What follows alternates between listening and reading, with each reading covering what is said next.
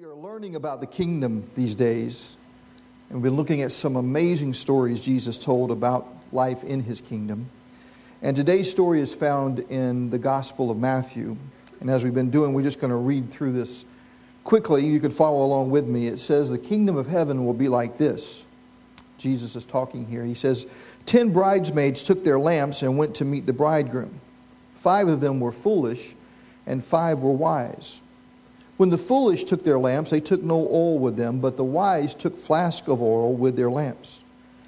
As the bridegroom was delayed, all of them became drowsy and slept. But at midnight there was a shout Look, here is the bridegroom, come out to meet him. Then all those bridesmaids got up and trimmed their lamps. The foolish said to the wise, Give us some of your oil, for our lamps are going out. But the wise replied, No, there will not be enough for you and for us. You had better go to the dealers and buy some for yourselves. While they came to buy it, the bridegroom came, and those who were ready went with him into the wedding banquet, and the door was shut. Later, the other bridesmaids came also, saying, Lord, Lord, open to us. But he replied, Truly I tell you, I do not know you. Keep awake, therefore, for you know neither the day nor the hour. Now, I've heard this uh, parable explained a few ways. But when you get right down to it, this is a story about maybe two of the saddest words in the English language the words, if only. We're going to talk about that this morning, about the if only factor in our lives. How many of you have ever had a dream? I understand this is pretty common, and you're still in school, like high school or college. You ever had a dream like that? You walk into class, you've been taking maybe all semester, and you realize that the day is the final. It's the big test, and you totally forgot about it. You haven't studied, and in this dream, you are hopelessly unprepared. I read that it's probably one of the most common dreams that people have. The other one involves uh, forgetting the combination to your locker and not being able to get it open. Uh, when I first started speaking and uh, being a pastor, I used to dream many, many years ago that I would be somewhere to speak and I would be called up to the platform and I would be totally unprepared to speak. It's very interesting about not being prepared in life. One of the great stories, one of the best I've ever heard about a student not being prepared for a test. Some of you may have heard this is a student's taking a class in ornithology. Ornithology is the study of birds. Very, very difficult class, a very difficult professor by reputation. So the student walks into the final and he thinks that he studied for it. But as he looks around, there's no pencil and paper questions, there's no little blue books. All there are are 25 pictures of birds around the classroom. And it's not really even the birds, it's just the legs, the feet of the birds. The professor says, Guys, here's your final today. I want you to identify all 25 of these birds. And the kid just goes ballistic, crazy. He says, Who in their right mind would give a test like this? I thought I was prepared, but I can't pass this final. No one could pass this final. The professor said, Well, I'm sorry, I'm the professor. You're going to have to take the test. If you don't take the test, you're going to be flunked. The kid says, Well, I don't care. I'm not going to take this stupid test. I'm not taking the final. And the guy says, Okay, fine. He goes, You flunk. He says, Give me your name so I can record your F. And the kid turns around, he pulls his pants up to his knees, and he says, You tell me my name, professor. One of my favorites. I'm sure Robbie likes that story. Here's the deal there are some things in life that we say, if only. If only I'd studied. If only I'd been prepared. Here's the deal when the final exam comes, the question for today is will we have regrets? See, living with no regrets is a fundamental truth about human life, and Jesus understood this better than anyone. So he wanted to kind of get at this. So he tells this story, and the story is of a wedding. It's of some bridesmaids. And in this story, they had one task. And the one task was to be ready for the groom. To have oil in their lamps so they could light their way and be ready for the festivities when they were taking place. Now, in Jesus' day, you have to understand a wedding was much different than it is in our day. In fact, at the end of it, on the last day, uh, it would go on for several days, and on the last day, the groom would come to the bride's home. Generally, it was to escort the bride to the final ceremony, and then there would be this festive celebration afterwards. And what the event and when it was to happen, uh, before the groom got there, a friend of the groom, maybe we'd call him the best man, would go ahead of them. And in this story, that's what's going on. A friend of the groom goes ahead and he says, Look, here is the bridegroom. Come out to meet him. And then everybody would get excited. The groom was there and they would head to the ceremony. Now, this is very different in our day. In our culture, in our day, uh, it's the bride who walks down the aisle. The attention in a wedding, if you haven't figured this out yet, is always on the bride. We use the same word in every part of our culture to describe a bride.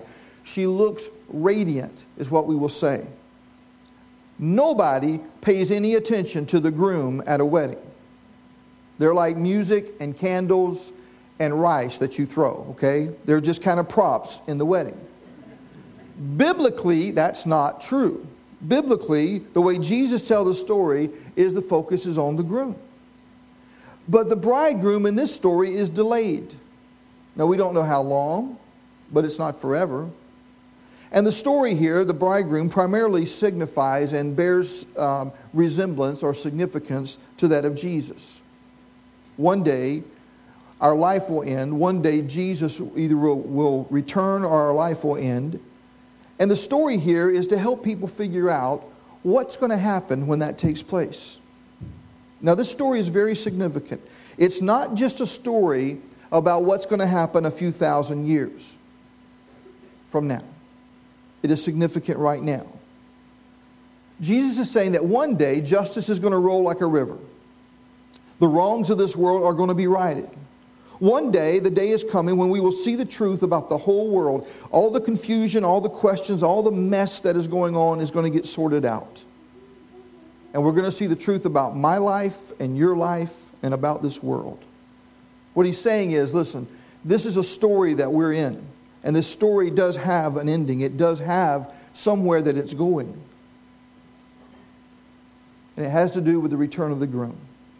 Now, there, in this story, there are people who have oil for their lamps, and there are some people who do not have.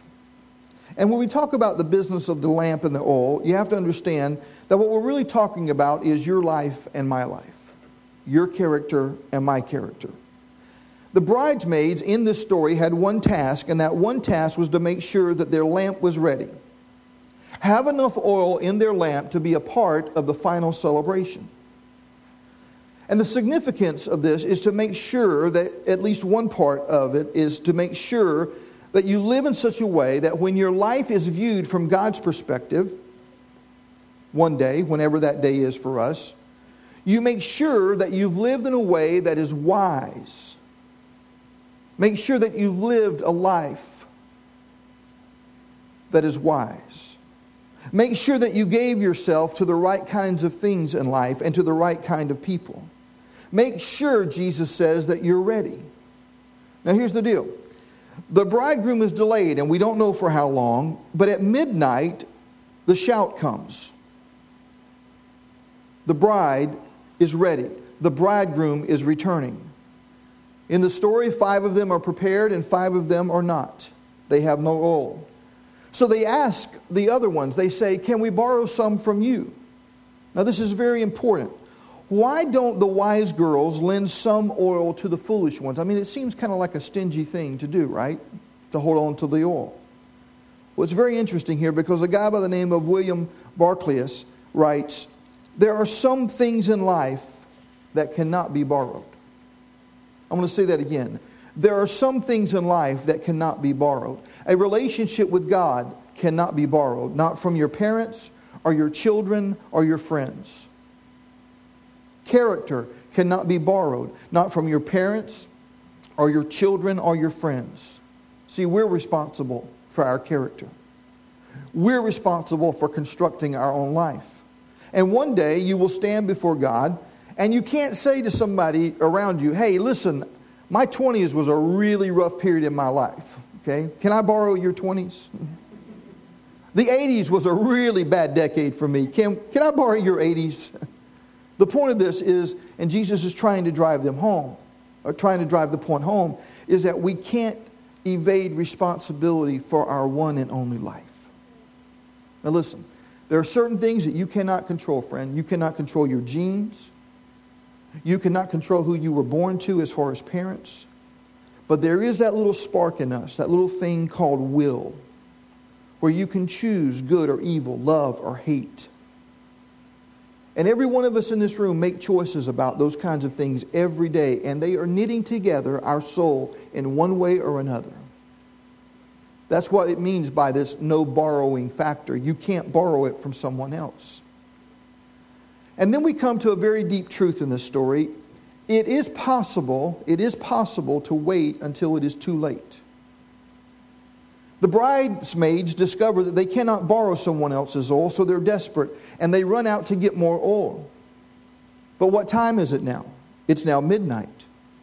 There's no 7 Eleven open at midnight, unless you have one today, of course. So they carry the oil, or they, they go to look for the oil so they can get more, and they discover the two other sad words in the English language, and that is too late. It seemed like they had all the time in the world, that the, the groom was never going to show up. And what Jesus is saying here is listen, your time is unspeakably precious. It is relentlessly shorter than you might think. So he talks about these two phrases. Now, this is interesting. I want to stop right here and make a point. The point of this story is not trying to figure out when the groom is going to return. All my life, I have heard so many Christian teachers and leaders and they acted like Jesus said, Hey, try to figure out when the groom will return. People approach sometimes the Bible as if it could give us insider information so we can get the inside scoop when the end is going to be here, so we can like cram for it at the very end. People will ask me sometimes, they'll say, Phil, listen, I think you should do a series on end time prophecy. I think you should tell people when Jesus is going to return. And the best answer I can give them that is that's probably never going to happen because I have no clue. And the best I can tell from Scripture is that it tells us not even to concentrate on that side. Jesus says in verse 13, Keep awake, therefore, for you know neither the day nor the hour.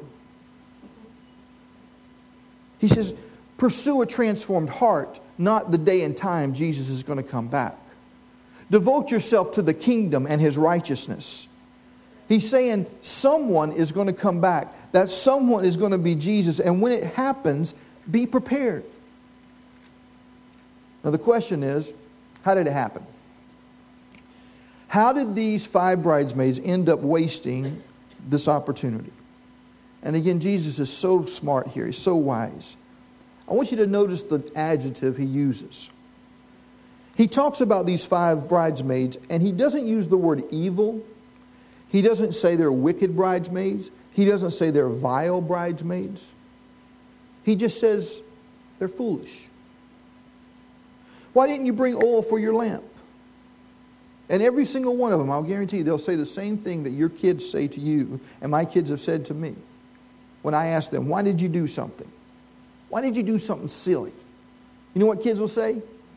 I don't know. It's amazing in this story. It is so profoundly true. There's this deep truth about human beings that we waste opportunities and we waste time in our life. And when we're asked, why? Why did you do that? Why? It wasn't because we were defiant against God. We didn't shake our fist at God and say, see, see, I don't care about you, God. I'm going to walk my own way in life. Most people don't do that. Most people just never decide, they just kind of drift. This is the great truth about human beings. We just kind of drift and we end up without oil in our lamp. People get to the end of their only life and we ask them, Why didn't you devote yourself to loving people and loving God? Why didn't you lavish love on your kids? Why didn't you give away generous amounts of money? Why didn't you nurture your gifts and your talents that were given to you by God? Why didn't you take a few risks in life? And most people will just tell you, I don't know. It just didn't seem to be that important. It just seemed to be other things that were, you know, more pressing in my life. Let me tell you how important this teaching is to Jesus.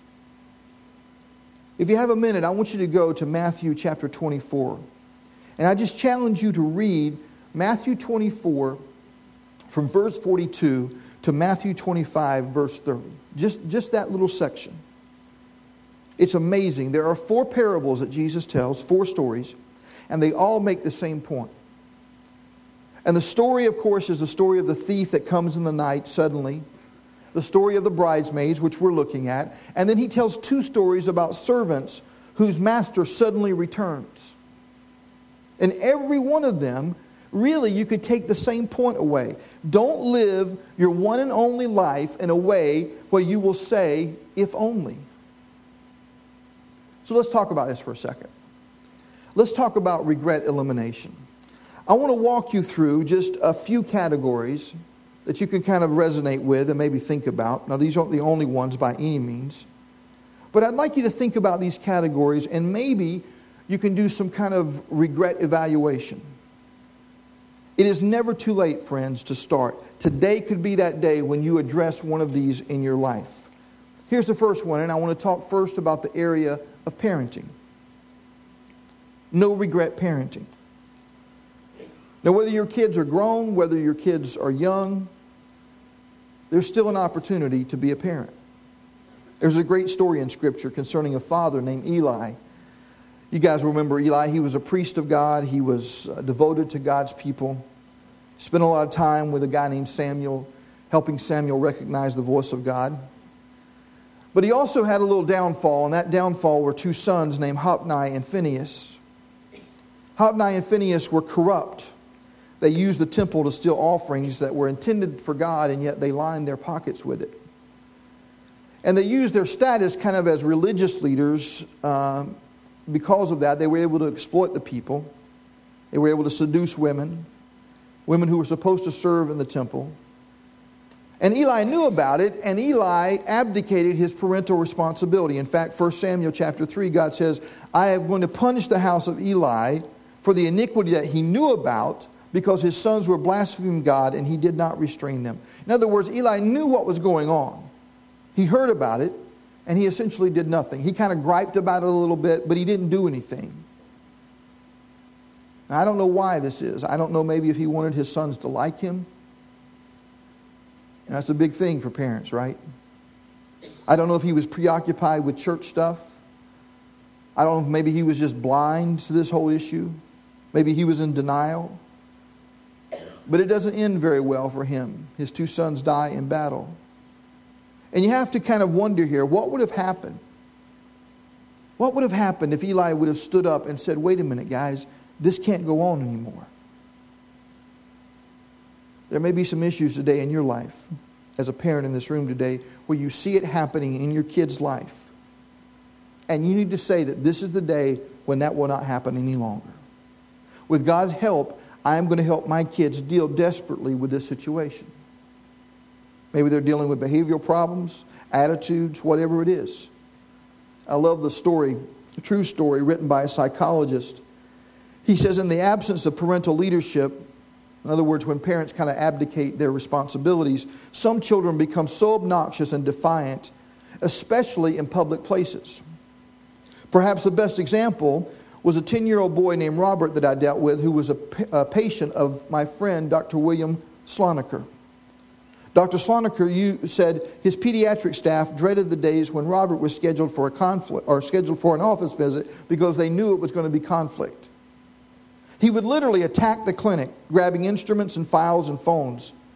And his passive mom did more than just shake her head in bewilderment. During one exam, Dr. Slonecker observed cavities in Robert's teeth. He knew that the boy had to be referred to a dentist, but who could he give this great honor to? A referral like Robert could mean the end of a professional relationship. So Dr. Slonecker eventually decided to send him to an older dentist who reportedly worked really well with children.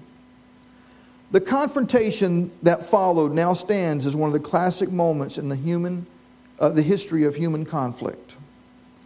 Robert arrived at the dental office prepared for battle. Get in the chair, young man, said the doctor. No chance, replied the boy. Son, I told you to climb into that chair, and that's what I intend for you to do. Robert stared at his opponent for a moment and then he replied, If you make me get in that chair, mister, I will take off all my clothes. The dentist calmly said, Son, take them off. The boy forthwith removed his shirt, undershirt, shoes, and socks, and he looked up at the dentist in defiance. All right, said the dentist. Now get in the chair. You didn't hear me, sputtered Robert. I said, if you make me get in that chair, I will take off all my clothes. Take them off, replied the man. Robert proceeded to remove his pants, leaving him clad in only his underwear as he stood before the dentist. Now, son, get in the chair. Robert did as he was told, and he sat cooperatively through the entire procedure. When the cavities were drilled and filled, he was instructed to step down from the chair. He said, All right, give me my clothes, mister, so I can get ready. I'm sorry, replied the dentist. Tell your mom we plan to keep your clothes for tonight. She can pick them up tomorrow here at the office. Can you comprehend the shock Robert's mother received when the door to the waiting room opened and there stood her son in only his underoos? The room was filled with patients, but Robert and his mother walked past them into the hall, went down the elevator and into the parking lot, ignoring the snickers of onlookers. The next day, Robert's mother returned to retrieve his clothes, and she had a word for the dentist. However, it was not a word of protest. She said to him, You do not know how much I appreciate what happened in this office yesterday. For years, Robert has blackmailed me about his clothes. Whenever we're in a public place like a grocery store and he makes unreasonable demands of me, if I don't immediately buy him whatever he wants, he threatens to take off all his clothes. You're the first person who has called his bluff, Doc, and the impact on Robert has been incredible. Now, that story happened many years ago. Today, you'd probably be put in jail for that. but we might need a few more dentists in this world. See, here's the deal if you put off confronting destructive behavior, it only gets harder. Some of you need to resolve right now in this moment. You realize, you know it's going off the track. And you can be blind, or you can ignore it, or you can just let it ride, or you can deal with it. Some of you, the regret, uh, parental regret has nothing to do with that, but it has words uh, of affection that have never been spoken. Maybe it doesn't come naturally to you to speak words of affection, but some of your kids desperately need to hear that from you over and over and over. For some of you, the regret is time. You've spent so much time at work or commitments and you have no energy to create memories. Let me ask you something. When's the last time you did something spontaneous and unpredictable with your kids? When's the last time you kidnapped them and took them somewhere that they didn't expect? When's the last time that you woke them up after they went to bed and snuck them out and did something, even against the other parent's wishes? if you're a parent, will you say today, as best I can, I do not want to live a life of regretful parenting? That's the first area. The second area has to do with risk taking. God calls us to a life that has a certain level of adventure and taking risk. You remember the story of the Israelites. They came to the Red Sea, God led them across, He led them through the desert and into the promised land. And when they get to the promised land, they send out some spies. Remember what the spies said? Numbers chapter 13 We're not able to go up against these people that inhabit it, for they are stronger than we, and the land we have gone through as spies is a land that devours its inhabitants. The people we saw in it are of great size, and we are as grasshoppers to them. And the people moan and say, God, why didn't you just leave us in Egypt? Now think about this God delivered you from Pharaoh, you experienced the plagues and survived, you went through the Passover, you survived the parting of the Red Sea, and you survived. You were led by a pillar of fire and a pillar of cloud, and you received the Ten Commandments on Mount Sinai. Miracle after miracle after miracle. And then you get to the promised land, and you never make it in. Wow. What kind of regret factor is that? It's like the story of a guy named Walt Jones. Walt said yes to adventure at every turn of his life.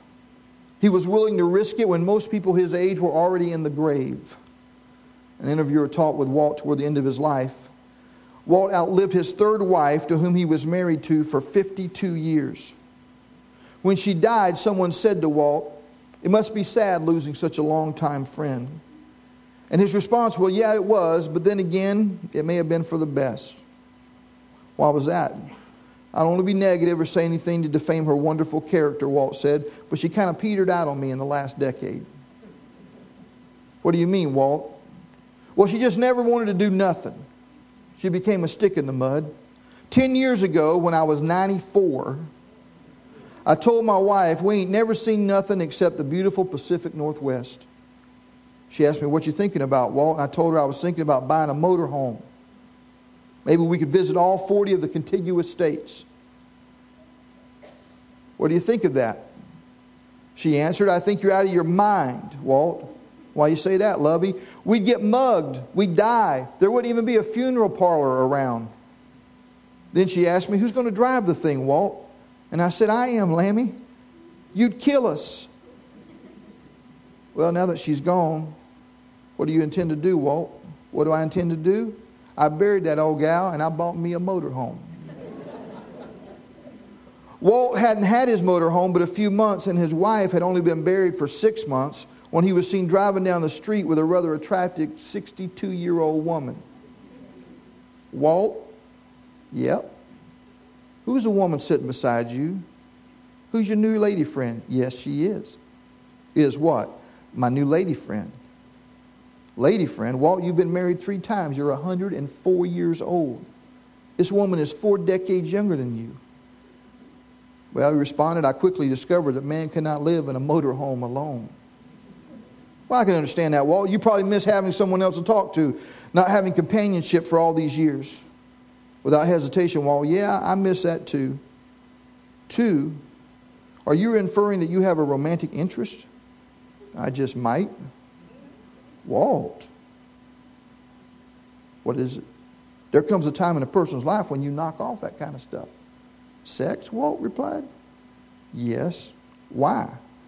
Well, Walt, because that kind of physical exertion could be hazardous to a person's health. Walt considered the question and said, Well, if she dies, she dies.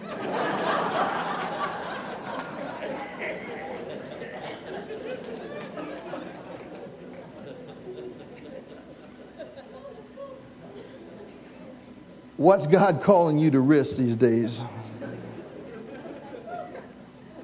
You know, maybe it's a vocational deal.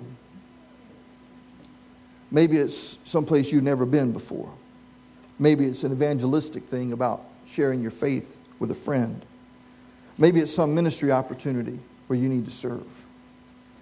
I'll just say that one of the things that people tell me constantly when they get to the end of their life, it's not just about the things that they did, it's about the things that they never took a risk to do. Third thing, relationships. I believe we're called to have no regret, no regret hearts for people in our lives. Saul was a great character in the Bible, but Saul had such a personal battle with people. With a guy named Samuel, who was a prophet, could have been a great mentor and friend. David could have been a protege that he developed. Instead, he hated David and he was jealous of him. There was a great Scotch writer, a historian in the 19th century named Thomas Carlyle. And he married a woman, uh, a secretary actually, named Jane Welsh. He was devoted so much to his writing that he didn't spend very much time with Jane, and mostly he wrote day after day. And at one point, she became ill, and then it turned into a terminal illness, but he was still too busy writing. Didn't have much time for her, and eventually she passed away. And this is what the writer who I read this week writes about Thomas Carlyle. It said, When Jane died, they carried her to the cemetery for the service in a pouring rain. And following the funeral, Carlyle went back to his home. He went up to the stairs to Jane's room and sat down in the chair next to her bed. He sat there thinking about how little time he had spent with her and wishing that so much that he had a chance to do it differently. Noticing her diary on a table beside the bed, he picked it up and began to read it. And suddenly he was shocked. There on one page, she had written one line. One line. Yesterday, he spent an hour with me, and it was like heaven. I love him so much. Something dawned on him in that moment that he had never noticed. He had been too busy to notice that he meant so much to her. He thought about all the times he had gone on to work without thinking about her. He turned a page in the diary, and there he noticed some words that broke his heart. She wrote, I listened all day to hear his steps in the hall, but now it is too late, and I guess he won't come today. He read a little more, and then he threw the book down and ran out of the house. A few hours later, some friends found him at the grave, his face buried in the mud, his eyes red from weeping, tears rolling down his cheeks, and he kept repeating over and over and over and over, If only I had known. After her death, Carlyle made little attempt to write again. He lived another 15 years, pretty much a recluse. Again, the two saddest words by far in the English language are if only or too late. Listen, before you go to bed tonight, you need to express that to someone in your life, to say those words, whatever those words may be. Call them up and say, Listen, I just want you to know I really love you. Do you know that? Maybe some of you need to take a risk and open up and share with someone. Maybe today you're asking yourself the question who do I need to forgive? Who do I need to move on and let go of? And that brings me to one last thing, and we'll end with this. One of the things that Jesus wanted his followers to have has to do with this last area of no regret, and it is the level of joy in our lives. You know, Americans really suffer from a disease, and we could really just call it the disease of taking it for granted. You ever take anything for granted? You know, every day in this state, the sun comes up. And we take it for granted in Florida. I mean, it really does come up, and we get to see it a lot around here. It's 85 degrees on average in Florida. Did you know that? But when it gets 55 or it gets 95, we complain, right? Or like now, when it's 150, we complain. Did you know that every moment your heart beats, we take it for granted because that's what a heart's supposed to do? Every day that air fills your lungs, we take it for granted because that's just what lungs are supposed to do. And grass grows and flowers bloom, and birds sing and fish swim, and seasons change and children grow, and little cuts heal all by themselves. But we say, wow, it's was something. Let me get that promotion, or a new house, or a new car. Let me tell you about God. Do you realize God takes nothing for granted. God has seen everything there is to see. He knows everything there is to know. And every day when the sun comes up, I believe God gets excited like a little kid on his birthday. And if we as human beings are not filled with wonder and delight, it is not because we are too sophisticated or intelligent, it's because we're too broken. Let me tell you what I really believe, and I've come to believe this more in the last year of my life than ever before. August 28th, 2016 is the greatest day of your life. And I'm not saying that because it's going to be easy or pain free, because it probably won't. For a lot of people in this room, this will be a tough day. But the reason I say that is because this is the only day you've got. The reason so many of us have lost our joy in life is because we live in two categories living and waiting to live. A lot of our life, let's be honest, is waiting to live. We stand in line, we drive the kids someplace in a car, we try to get through another meeting, we try to get done with a task like cleaning the house. We worry about something bad that could happen, or we spend our time thinking about something awful or regretful that has already happened. But here's what I'm beginning to learn is that every one of those days are gone. They will never come back. And there are people who spend their whole lives waiting for what they think is going to happen or what has already happened. And if you live that way, friends, I promise you, you will lose most of the joy in your life. This day, this, this square on the calendar, that's God's gift to you. Jesus put it this way I have told you this so my joy may be in you and that your joy may be overflowing.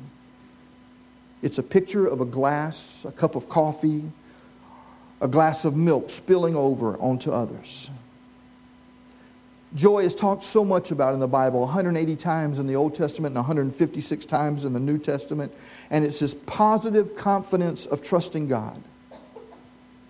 And as we pray this morning, I'll say to you what the Apostle Paul said. He said, Always be full of joy. And Paul knew that joy is not the absence of problems, joy is the presence of God.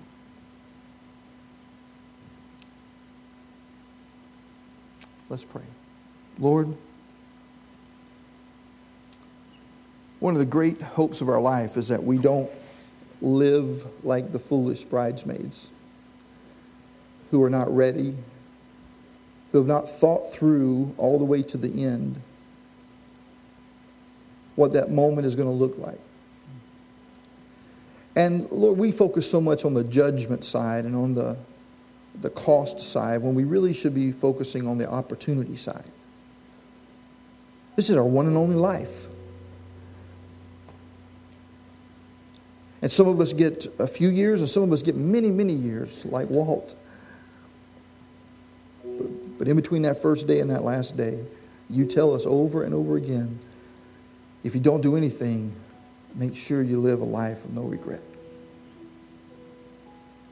So today we search our hearts. We look down deep. And we ask you to show us the place where our oil has run out, where it's empty. Maybe in parenting, maybe in relationships, maybe in risk taking, or maybe in joy. Maybe it's some other area. Maybe it's in our financial world. Maybe it's in a career that we've just been uh, living with rather than really pursuing what's in our heart.